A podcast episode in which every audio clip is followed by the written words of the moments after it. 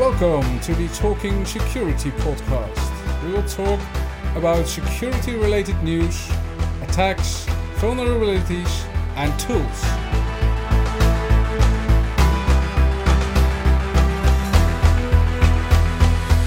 Welcome at a new episode of Talking Security. My name is Frans Oudendorp and I'm your host today. Today I have with me Koos Goossens and Maarten Goet. Maarten Koos, please, can you introduce yourself? Sure, Frans. Uh, well, my name is Koos Goossens. I'm a, a Microsoft uh, security consultant for Wortel Enterprise Security in the Netherlands. And I'm Maarten Goed, a colleague of Koos and help run the security division at Wortel. The last few weeks there were some incidents and some vulnerabilities. Let's talk about some of these. First, I would like to start with uh, two attacks at public companies. There were some issues at the University of Maastricht. Maybe one of you can explain what was happening there. Well, what I think we learned from the news late last year is that the university came out and told people that they had been under attack and had not yet recovered from it. Apparently, a ransomware attack happened, and uh, pretty much all systems at the university were attacked and breached.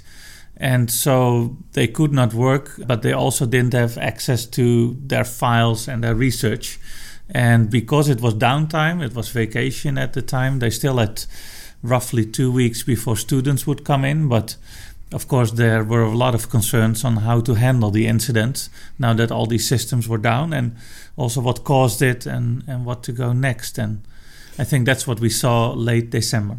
Yeah, and do we know where it was all starting with? Well, I'm not sure if they already identified what the entry point was and the initial access vector. But certainly after that, once they got foothold, uh, ransomware spread quickly and, and apparently in a way that all systems were reached. And ironically enough, even the backup platform. So that was one of the concerning bits is that even their backup location got encrypted and ransomware. And so they were pulling that hair to understand what to do next. Yeah, because maybe it's good to give a little bit more understanding of what a ransomware attack would do when it when it gets active. It scans the network shares which are connected to the client at that moment, and with the credentials of the current user, it encrypts all the data it can find. So apparently, the, the, the backup storage was also connected to somebody's client or available to, to some people. Therefore, also was encrypted by the ransomware software. And do we know how they are uh, were recovering from that attack? Well, the speculation up until this point has been that they did pay the ransom that was held, and apparently the speculation now is that they did get the decryption key and got access back to their systems. On February 5th, they're holding a press conference to give some more details about exactly the situation. But people familiar with the situation are confirming to news outlets that they paid the ransom money. And it's supposed to be up to a quarter million, so it's not small money. No. Uh, but they felt strong that because their backup was encrypted, their systems was encrypted, that they had no other choice. Uh, also, because years of research could potentially be lost if they didn't. Now, I guess that also raises the question of if you pay the money, are you not supporting the whole problem of ransomware? Because f- financially motivated hackers will still see a case in the university on to try and do this on other parties or potentially even the university itself again in the near future because they know they're willing to pay and apparently have the money. Especially that. Uh, what does that mean for the future? Is that because they ha- they have paid, they have maybe the systems not in that way protected as it should be. They are already inside. Maybe for the future, for other attackers, it could be a, a possible attack yeah, a lot of the time the ransom to pay is is much less than replacing all your uh, data and infrastructure, obviously. So uh, it gets paid a lot of the times in uh, in reality. And I even heard that it is even possible to get some kind of discount if you get contact with the, the, the people who take your data uh, hostage uh, at the moment. And even for them, it's uh, it's a commercial uh, decision. Okay, if we give them some discount, they might pay up and otherwise they maybe won't. So uh, yeah, it's a hard trade-off. I could see the point where the university says I need my research data. Yeah. It's almost unrecoverable to redo the work. On the other hand, you're supporting a financially motivated sector of people that are trying to do bad things. And it's not a case in and by itself because we've heard other stories in the same period of time as well. That was Travelex. Um, was that more or less the same? Well, it was also ransomware that attacked the Travelex company where critical systems were shut down and again, the news outlets were confirming that people close to the situation confirmed that they did pay the ransom uh, to recover. And I guess if in a two week time period, specific companies are paying these actors end up with potentially millions in money, which motivates them even more to handle this. Now, there's a lot of lessons to be learned. Of course, around your infrastructure? Uh, would you want to keep your backup close to where your other storage is, or should this be offline or in a different location? Uh, but certainly, it's also about understanding critical data and more or less non critical data. Rebuilding systems costs money but is doable. Data that you've spent research on in months and unique situations to replicate might not be able to recover. You might want to treat that differently with different access systems or different monitoring and detection. Uh, but certainly, we learned from Travelex that they more or less had the same, not the same string of ransomware potentially, but they did pay up to uh, free themselves from this ransomware attack. And in the same period, there was some Citrix vulnerability that came up that was reported by some, some guys to Citrix in the mid- middle of December. What was that all about? It was on the uh, Citrix uh, gateway? Yeah, from what I understood is that Citrix came out with the news that they found some kind of vulnerabilities and that they're working on some some remediation for it. I don't have all the exact details and the dates from from December, but that put the focus on the vulnerability, and therefore, uh, well, everybody uh, wanted to know what might there be wrong, and and took some further investigation. During the start of or halfway January, the exploit came to word what the impact would be, and then it became a, a, a massive problem immediately because Citrix did not have uh, an update or a patch uh, in place already. They had some form of remediation, but it appears to be not effective. So if you have a, a Citrix NetScaler, or now they're called a Citrix ADC appliance, which which is well mostly an internet-facing uh, device because you use it to protect your Citrix workplace or other web applications. So you have it uh, have it connected to the internet, and people can uh, were just scanning and finding Citrix devices and making misuse of the exploit, and it gave you a local access local access to the appliance. And most companies have their appliances in the same network with other servers, and therefore it was impossible to say something about the amount of impact a breach might have. If you use a Citrix device like this, you must assume that you are compromised at this point. And in the Netherlands, we had some traffic issues uh, because of that. Yeah, it was a new word of the year already, I guess, in uh, January. We had some traffic jams named after the after Citrix, because a lot of people, a lot of the uh, companies decided to uh, to put their Citrix devices offline. So people who would normally work from home had to get in the car and uh, drive to the office. And uh, Citrix already published some updates for that. Yeah, for certain versions, they did supply a patch, and at the moment we're recording this, they are also releasing patches for other versions of it. Now, the challenge had been that it's over 50 days that since this leak has been known and could potentially be exploited by adversaries. Uh, and if you do patch your, uh, your system, there's still a fair chance that in the last 50 or 60 days, other people had access to your system could have had a copy of usernames, passwords, or other items, or even gained foothold into your network. So there's still an urgent request to a lot of companies that have this technology to do forensic analysis and understand whether or not they had been breached, and that even though now the problem or the vulnerability has been shut down, other attack vectors could be used against them because they might have known combinations for usernames, passwords, and whatnot. So the patches are good. We're fixing it. My Citrix is fixing it, but there's still a lot of work to be done in the forensic space, the research space, to for your company understand if you were breached in the last two months.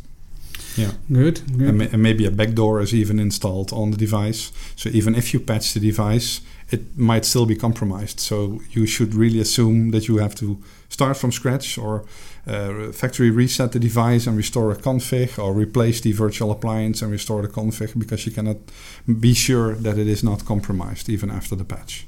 Yeah, and if they have attackers have been accessed internal network through as the Citrix ADC or gateway, you probably have uh, the attacker have access to your network. So, in my opinion, they have to do some with monitoring, alerting, and probably forensics that that have to be done in, in, internally. Yeah, it's an important piece to make sure you know how your position is and what p- could have happened in the in the meantime. But patch your systems uh, still set up detection and monitoring to make sure you see attacks from which originating IP, because they could also give you clues for the for the threat hunting and understand if systems had contact with that IP address in the last uh, two months, and or see traces of other, like you said, uh, persistence tools or, or stuff on your on your infrastructure. So it's a hard challenge for a lot of companies to to understand, but uh, ask your partners to to help out then also at Microsoft, there was some issue last week, and that was all about a data breach that was reported. What data breach was that? Was that? Do we know uh, something about it? Microsoft do some communication on, on it, but do we know what data it was? Well, what you're referring to is around support cases, if I understand correctly. Uh, there was a period, I think late December, where if you had a support case with Microsoft, you were, of course, in their support database with details about your support questions, about potentially your infrastructure, about the thing you're trying to get support on and a specific portion for that time period has uh, has apparently been breached and leaked. And so there could be information around you, your company, your infrastructure be be uh, captured by an adversary. However, what Microsoft did say in their disclosure is that they told details about uh, that this happened, but also that they'll be reaching out to specific customers where they know there's sensitive information uh, that uh, was captured. We've talked to a lot of customers, and we haven't found one yet that uh, confirms that uh, there was sensitive information, but a support case could potentially hold that. And Microsoft is actively pursuing customers to see if that was the case. Yeah.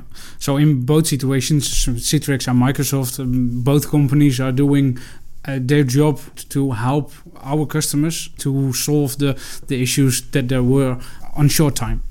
Certainly, but there is a difference. You see, Microsoft comes clean quickly, has a lot of measures in place, reaches out to specific customers, while I think the majority of companies felt that Citrix was a bit slower.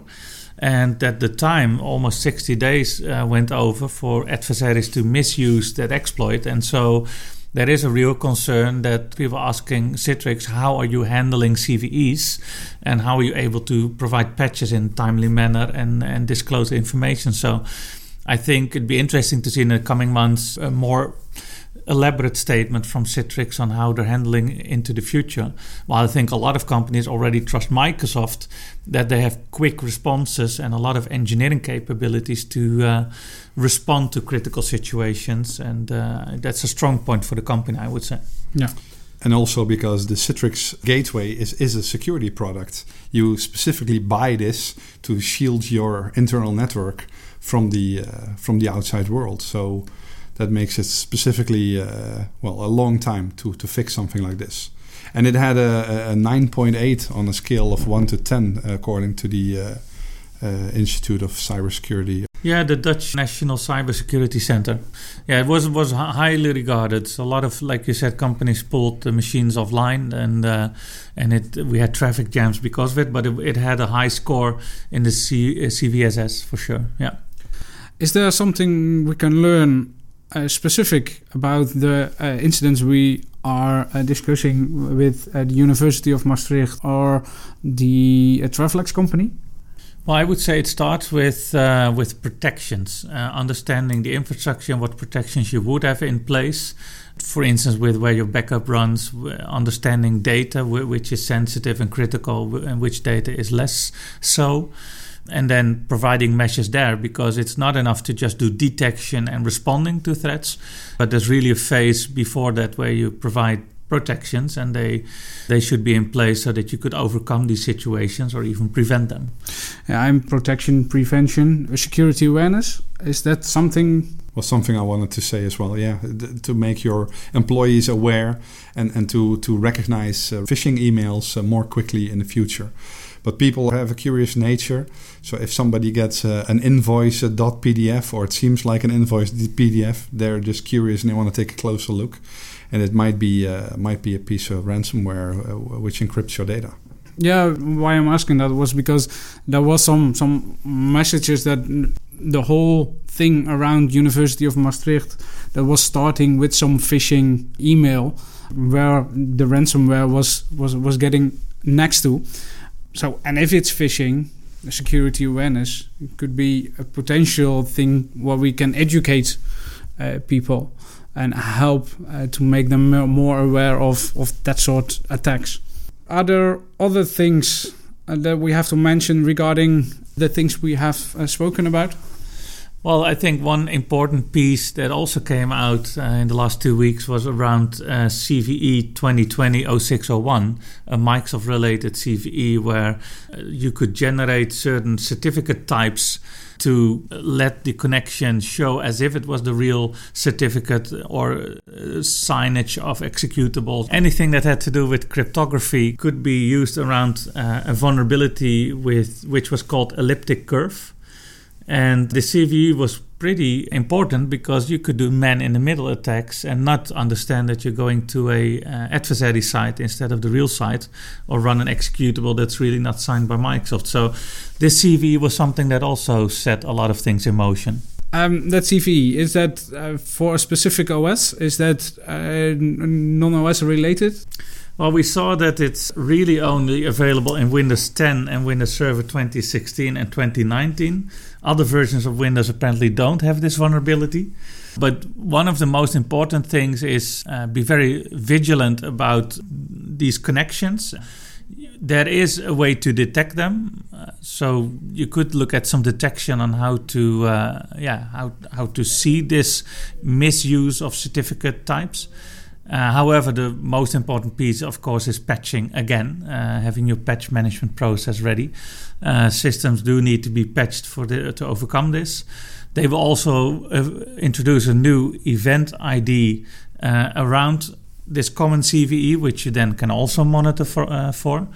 But, but patching is important, and there is potential to scan and understand um, for instance, Microsoft Threat Protection already has some rules around this. So if you're running the Microsoft Tech, you'll see incidents and alerts popping up if somebody tries to uh, do these connections or use these executables. And they provide hunting queries also to find them going back. And uh, what you say, patching, uh, keep your devices patched uh, as soon as possible. That's the statement you, uh, you are making.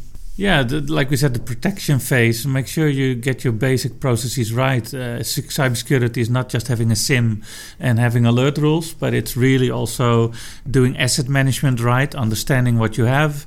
It's also about running your patch management process uh, diligently every, let's say, second Tuesday with Microsoft, but also just ad hoc have the capabilities that once Microsoft releases this out of band patch that you can quickly implement it and then making sure you're protected before things happen. So yeah, those are pretty important things to do uh, outside of the world of detections and responses. And I'm also surprised at how many businesses still were using Windows 7 for their clients. Uh, how old is that operating operating system by now? It's uh, start migrating er, uh, sooner and don't wait up until uh, your uh, support expires.